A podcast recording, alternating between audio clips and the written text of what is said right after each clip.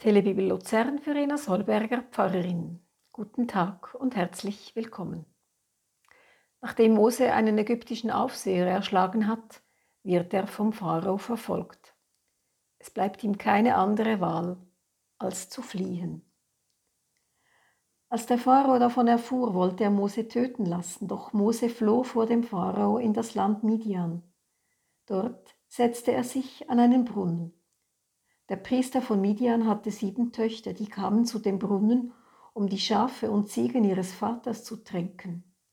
Als sie das Wasser in die Rinnen füllen wollten, kamen Hirten und drängten sie weg. Da stand Mose auf und half ihnen. Er tränkte ihre Schafe und Ziegen. Als sie nach Hause zu ihrem Vater kamen, fragte er, Warum seid ihr heute so früh zurück? Sie antworteten, ein Ägypter hat uns vor den Hirten in Schutz genommen. Er hat für uns Wasser geschöpft und die Schafe und Ziegen getränkt. Der Vater fragte seine Töchter, Wo ist er? Warum habt ihr den Mann nicht mitgebracht? Holt ihn her, er soll bei uns unterkommen. Im Midian, in der Fremde, findet Mose dank seiner Hilfsbereitschaft einen Zufluchtsort.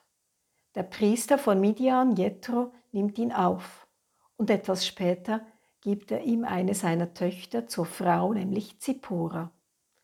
Viele Jahre lebt Mose in Midian und hütet die Schafe seines Schwiegervaters. Er hat eine eigene Familie, ist integriert, dennoch fühlt er sich irgendwie fremd, nicht ganz zu Hause. So als spürte er, dass eine große Aufgabe auf ihn wartet. Nach langer Zeit starb der König von Ägypten, doch die Israeliten stöhnten noch immer unter der Sklavenarbeit und schrien um Hilfe. Ihr Geschrei drang bis hinauf zu Gott. Gott hörte ihr Klagen. Da erinnerte er sich an seinen Bund, den er mit Abraham, Isaac und Jakob geschlossen hatte. Gott wandte sich den Israeliten zu und kümmerte sich um sie. In der Zwischenzeit ist der mit eiserner Hand regierende Pharao gestorben. Dennoch verbessert sich die Situation der Israeliten nicht. Sie leiden weiter unter Sklaverei und harter Zwangsarbeit. Sie schreien und klagen und Gott hört sie. Gott wendet sich ihnen zu und kümmert sich um sie. Und Mose spielt dabei eine überaus wichtige Rolle.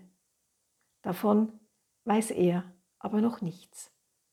Ich wünsche Ihnen einen guten Sonntag.